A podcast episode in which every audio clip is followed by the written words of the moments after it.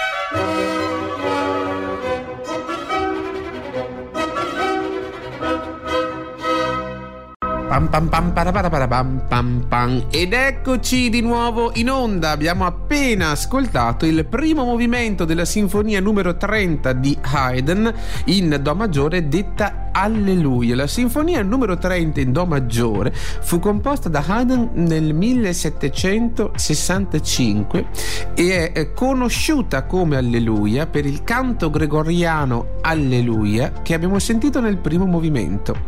L'Alleluia del primo movimento è stata spesso confusa con il tema principale della sinfonia numero quarantuno in do maggiore di Mozart.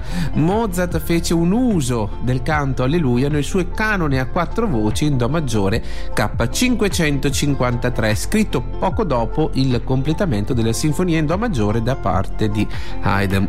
La sinfonia è stata concepita per un'orchestra di due oboi, un flauto, due corni che abbiamo sentito e che a me piace tantissimo sentire sempre nelle, nelle sinfonie di Haydn, e trombe, timpani, naturalmente archi e basso continuo.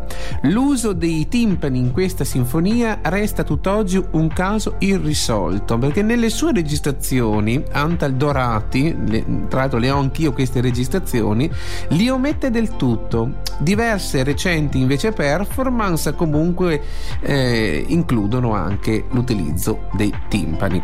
Noi oggi ascolteremo tutti e tre i movimenti della sinfonia. Abbiamo appena ascoltato l'allegro in quattro quarti, andremo subito dopo ad ascoltare l'andante in due quarti sol maggiore e il minuetto piuttosto allegro tre quarti.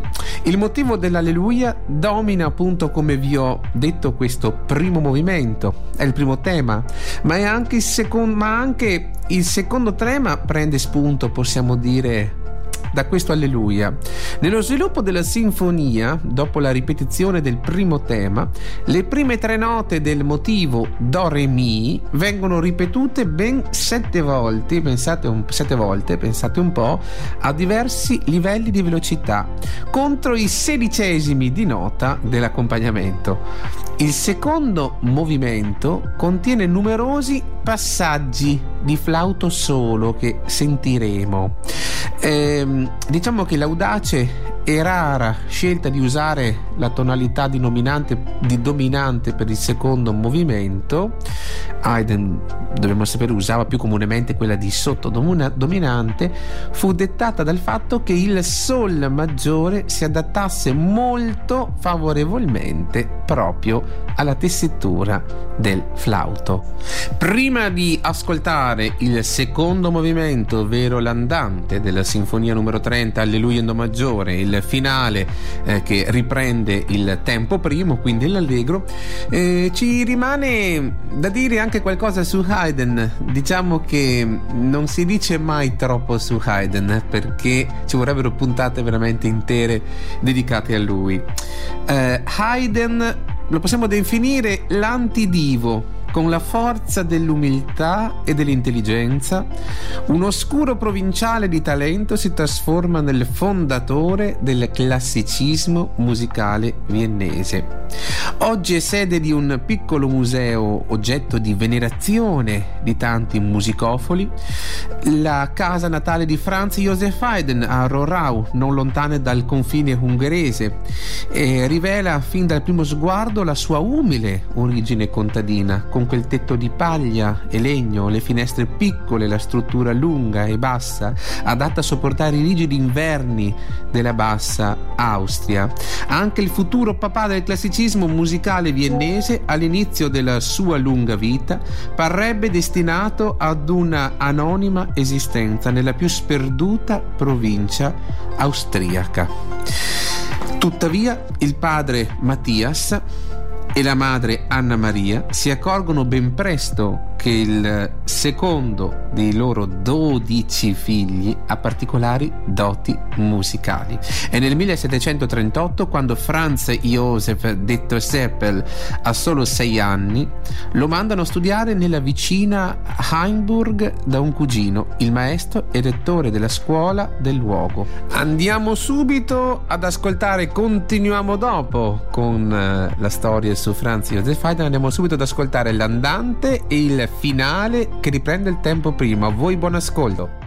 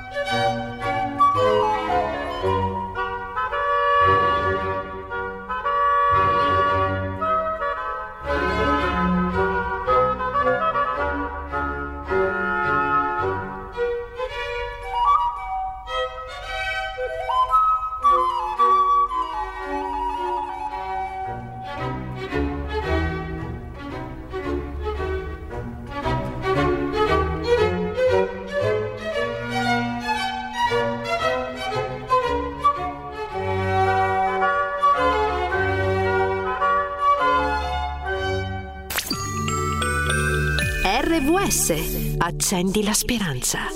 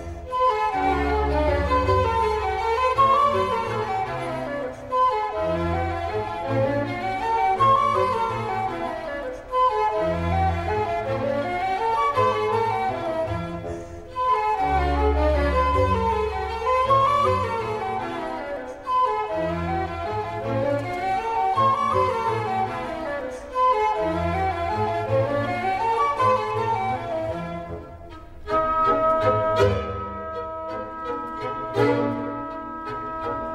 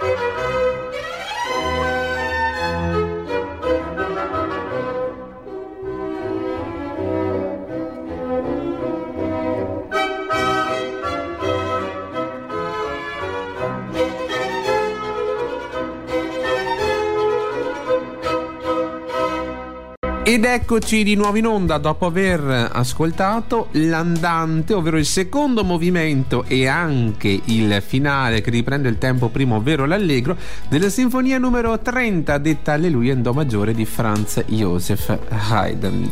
Questo antidivo, come l'abbiamo chiamato, eh, studia da un cugino, quindi inizia a studiare musica dal eh, cugino, che con metodi pedagogicamente, possiamo dire, poco aggiornati, possiamo anche essere più espliciti, forse più botte che cibo, ricorderà lo stesso Haydn, gli impartisce, oltre all'istruzione elementare riguardo appunto la musica, i primi rudimenti del canto, del violino, del cembalo. Franz Joseph Haydn ha un carattere mite e tranquillo, io dico sempre ai miei ragazzi, lo si sente anche dalla sua musica, è aperto e ottimista, la musica esercita su di lui un enorme potere fascinatorio ed egli vi si applica con straordinario impegno. Quando dico sempre ai miei ragazzi, no, di applicarsi con impegno, nel millesettecentoquaranta si verifica il primo grosso, lo possiamo chiamare colpo di fortuna, di passaggio da Heimburg, il maestro della prestigiosa cappella reale Carl Georg Reuter sente la bella voce intonata di Haydn e, proprio come era capitato due secoli prima a un certo Palestrina, lo arruolò nel prestigioso coro di voci bianche della cattedrale di Santo Stefano di Vienna. Nella capitale dell'impero il giovane Haydn ha quindi l'opportunità di conoscere i principali compositori e di cantare le loro opere, e frequentando gli ottimi insegnanti della scuola annessa alla cattedrale completa la propria formazione. Ma un giorno, durante un'esecuzione del coro presso il monastero di eh, Klostenburg, l'imperatrice Maria Teresa avverte una voce sgradevole tra i ragazzi. È quella di Haydn, che da voce bianca ha cominciato a mutare e, dove- e diventare, cioè, virile. La colpa, chiaro, non è sua, ma in ogni caso egli viene brutalmente licenziato. Questo capitava a tutti quando cambiavano la voce, no? Non, non tra virgolette, servivano più allo scopo di nutrire i cori di voci bianche. Il ragazzo si ritrovava quindi solo nella grande città, senza soldi in tasca né appoggi, pressato dalle insistenze dei genitori, che avrebbero voluto intraprendesse la carriera ecclesiastica, no? Lui amava troppo la musica. Bene, eh, continueremo poi con la storia di eh, Haydn. Andiamo però adesso ad analizzare questo, questa prossima sinfonia, che è la sinfonia numero trentotto, in questo caso è quadripartita. Ascolteremo tutti e quattro i movimenti. Ascolteremo il primo movimento, l'allegro, il secondo movimento l'andante molto, terzo movimento minuetto allegro e il finale ritorniamo con l'allegro di molto iniziale. E ascolteremo subito il primo brano, ovvero l'allegro di molto, e dopo il meteo seguirà l'andante di molto. Andiamo subito a capire di che musica si tratta. La sinfonia numero trentotto in do maggiore di Haydn è una sinfonia, la possiamo definire, la potremmo definire antica, festosa. La sinfonia fu composta tra il millesettecentosessantacinque e il millesettecentosessantanove a causa delle parti virtuose di oboe nei due movimenti finali. È stato suggerito che la composizione dell'opera possa aver coinciso con l'impiego dell'oboista Vittorino Colombazzo nell'autunno del millesettecentosessantotto. La sinfonia è popolarmente chiamata Eco Symphony, un soprannome che, come tutte le altre sinfonie di Haydn, non ha avuto origine sicuramente col compositore. Sono nomi che vengono attribuiti alle sinfonie mh, in un momento successivo, anche molto probabilmente dalla morte poi del compositore. È appunto tipicamente indicata come la sinfonia dell'eco. L'effetto eco viene creato segnando la linea di testa per i primi violini non muti e la risposta dei secondi violini, che sono più tenui. Andiamo subito ad ascoltare il primo movimento, ovvero l'allegro di molto della sinfonia numero trentotto di Haydn. Buon ascolto.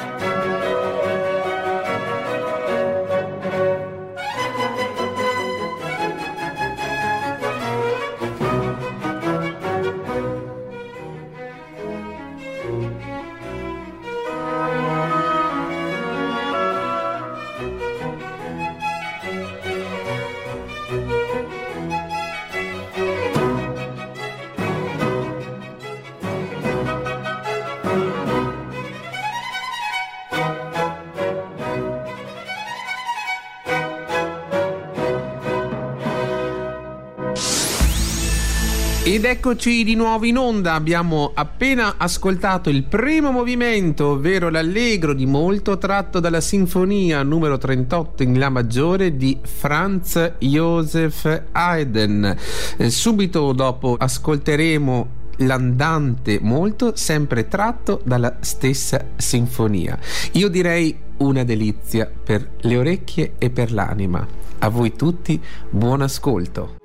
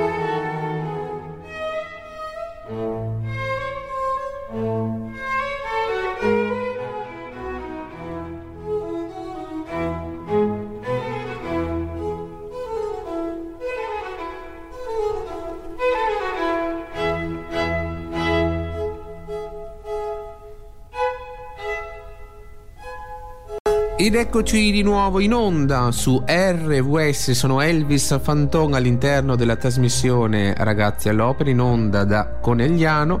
Abbiamo appena ascoltato l'andante molto tratto dalla sinfonia numero trentotto in la maggiore di Franz Joseph Haydn. Bene, ci rimangono ancora due movimenti di questa sinfonia, il minuetto in tempo ternario che andiamo ad ascoltare, allegro, e il finale che riprende l'allegro di molto che abbiamo appena iniziato. Continuiamo la bellissima, appassionante storia del compositore Franz Joseph Haydn. Eravamo arrivati, se vi ricordate, al momento in cui lui fu cantore del coro delle voci bianche della cattedrale di Santo Stefano a Vienna, ma durante un'esecuzione, come vi ho detto prima, ai ai ai, la sua voce non era più bianca, aveva iniziato a mutare e quindi fu, mettete tra virgolette, cacciato insomma dal coro. Molti si ritrovavano, come ho detto prima, in questa situazione. Lui si ritrovò da solo in questa grande città, senza soldi, senza appoggi, eh, pressato dalle insistenze appunto di genitori che avrebbero preferito una carriera ecclesiastica a una carriera, diciamo, da musicista. Se eri un bravo musicista, che avevi buoni agganci, lavoravi bene, guadagnavi anche bene, ma se eri un musicista che non aveva determinati agganci, o che non aveva commissioni, o che magari, magari bravo ma non sufficientemente apprezzato, la vita poteva essere veramente dura. È proprio in queste difficili circostanze che si rivela tutta l'incrollabile e proverbiale tenacia di Haydn, il quale, deciso a restare a Vienna, accetta di buon grado l'ospitalità di un vecchio corista di Santo Stefano, tale Spangler, che gli offre un pagliaccio nella sua poverissima mansarda. Pensate che bello questo inizio, insomma, anche perché poi inizieremo a capire chi diventò Haydn. Con un tetto sopra la testa, Haydn può allora dedicarsi alla ricerca del lavoro, che per un musicista appunto nella capitale austriaca del Settecento non rappresenta certo un problema insormontabile. Ovunque infatti si suona, nelle locande come nei palazzi nobiliari, per strada, nei parchi, di giorno, di notte, e diciamo che Haydn, da buon violinista, è sempre in grado di trovare un ingaggio. Ma a fianco di questa attività Haydn continua con, possiamo dire, accanimento a studiare la teoria e la tecnica del contrappunto, a esercitarsi sul vecchio cembalo. Immaginiamoci questo vecchio cembalo tarlato che viene trasportato a prezzo di immani fatiche nella soffitta di questo amico, di questo compagno corista.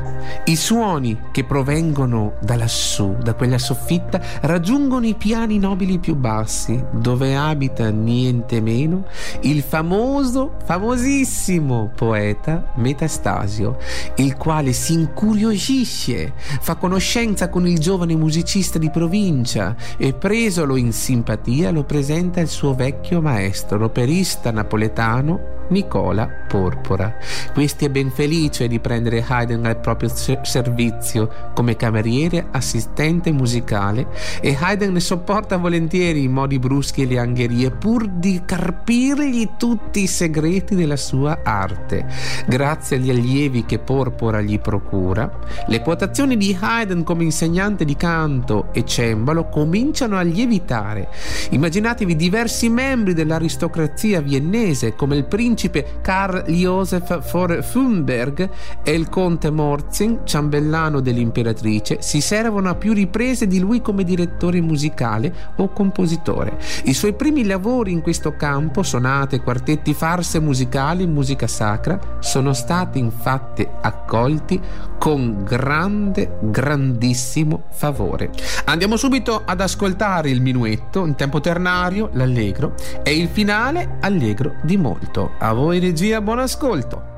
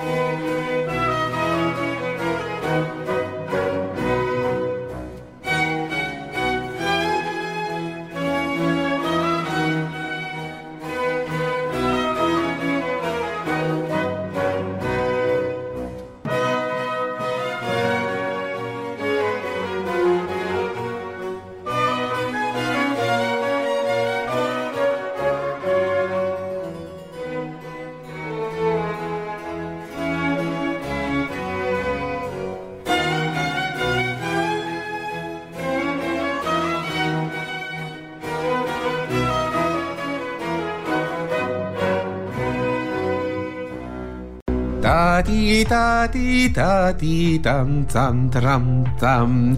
Ed eccoci di nuovo in onda dallo studio di Conegliano all'interno della trasmissione Ragazzi all'Opera. Abbiamo appena ascoltato l'ultimo movimento, ovvero il finale allegro di molto, tratto dalla sinfonia numero trentotto in La maggiore di Haydn. Come avviene la svolta per Haydn? Come avviene la svolta per diventare il grandioso musicista conosciuto fino ai nostri giorni? Beh, avendo saputo che il conte Morzin aveva licenziato l'orchestra nella quale Haydn da due anni lavorava come maestro di cappella, il principe Paul Anton Esterházy, proprietario del castello di Eszterháza, all'estremità orientale di Burgenland, si affretta a offrirgli un ingaggio. Per Franz Joseph è l'occasione che aspettava da tempo, un impiego fisso e sicuro, discretamente retribuito, che gli avrebbe consentito di dedicarsi con tranquillità alla composizione composizione, la sua vera passione, distraendo però nel contempo dai crucci familiari. Così nella primavera inoltrata del millesettecentosessantuno Haydn lascia Vienna per raggiungere un castello piantato nella sconfinata campagna ungherese, dove per quasi, pensate un po', trent'anni, insegnando e scrivendo musica per un padrone amabile e molto esigente. Ma proprio a Eszterháza Haydn costruirà il suo mito. Proprio lì diventerà il capostipite di quella trilogia, ovvero Haydn, Mozart, Beethoven, che imprimerà alla storia della musica un sigillo indelebile. Il contratto sottoscritto il primo maggio millesettecentosessantuno dal nuovo Kappellmeister Haydn con Sua Altezza Serenissima il principe Paul Anton Esterházy, cinquantenne discendente di una delle dinastie più illustri e potenti d'Europa, prevede nel dettaglio i doveri del responsabile effettivo della vita artistica della cappella di corte, e cioè comporre tutta la musica che Sua Altezza il principe piacerà ordinargli, preparare le esecuzioni, curare l'efficienza degli strumenti, istruire i musicisti a lui sottoposti ma senza arroganza, controllare divise, acconciature dei musicisti, sedare le loro eventuali liti. Ogni tanto capita che i musicisti litighino, anche spesso no scherzo, e così via, al fine di portare la musique in una posizione, in una condizione tale da far onore a se stesso e da meritare gli ulteriori favori del principe. Tanto per farvi capire com'era questo contratto, un lavoro senza dubbio oneroso che non lasciava ad Haydn quasi il tempo di respirare, ma al quale egli si assoggetta di buon grado con il suo proverbiale imperturbabile buon umore che lo ha sempre contraddistinto. Quando poi l'anno seguente il principe muore, Haydn entra automaticamente alle dipendenze del suo successore, il quarantottenne Nikolaus. L'amante del lusso era nominato questo Nikolaus, che da intenditore di musica nonché eccellente eh, virtuoso di bariton, una specie di viola da gamba allora assai di moda, comprende subito lo speciale talento del suo Kappellmeister e lo sfrutta nel modo più intensivo possibile: musica da camera, sinfonie, melodrammi per due teatri di corte, musica sacra per le innumerevoli festività previste dal calendario cattolico. Non mancano le feste teatrali, intermedie, addirittura opere per marionette. Ma il principe sa dimostrarsi anche affettuoso con Haydn, lo tratta con grande stima, lo porta con sé nei suoi viaggi e non perde occasione per mostrare la bravura del suo dipendente a numerosi ospiti illustri che regolarmente soggiornano a Eszterháza. Anno dopo anno Haydn arricchisce eh, la sua fama con enormi capolavori. Viene chiamato un po' in tutto il mondo, dall'Italia, Londra, Berlino. Insomma, la sua fama lo porta a diventare un grandioso musicista apprezzato da tutti. Siamo giunti ormai alla fine di questa trasmissione e non abbiamo ancora finito la storia di Haydn, che sicuramente finiremo la prossima puntata. Vi annuncio il prossimo brano, l'ultimo che ascolteremo, un altro omaggio al grande musicista, la sinfonia numero quarantotto in do maggiore, il quarto movimento finale. A voi regia.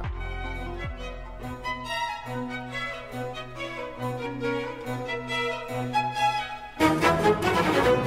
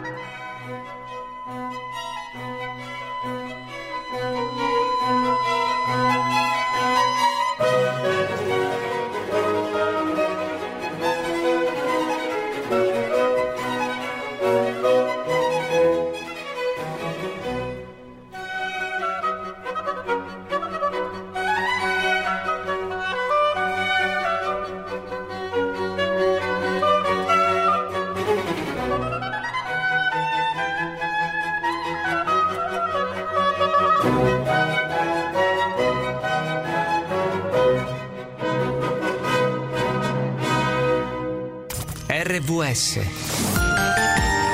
Accendi la speranza.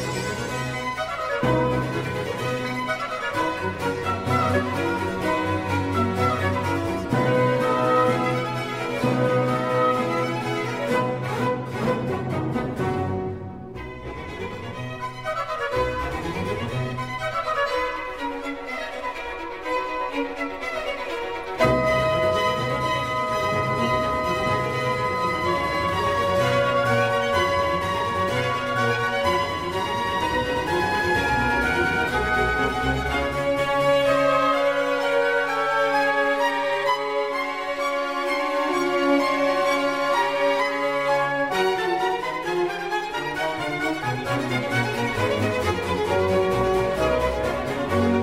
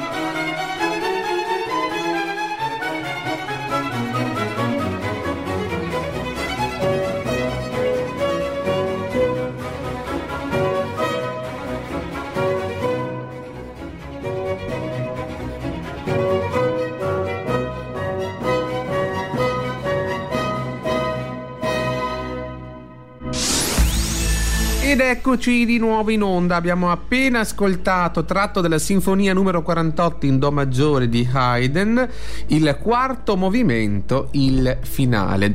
Vi diamo appuntamento alla prossima settimana, sempre su Radio R V S, all'interno della trasmissione Ragazzi all'Opera, ogni venerdì dalle ore sedici. Un abbraccio a tutti quanti da Elvis Fanton e alla prossima settimana. Ciao a tutti!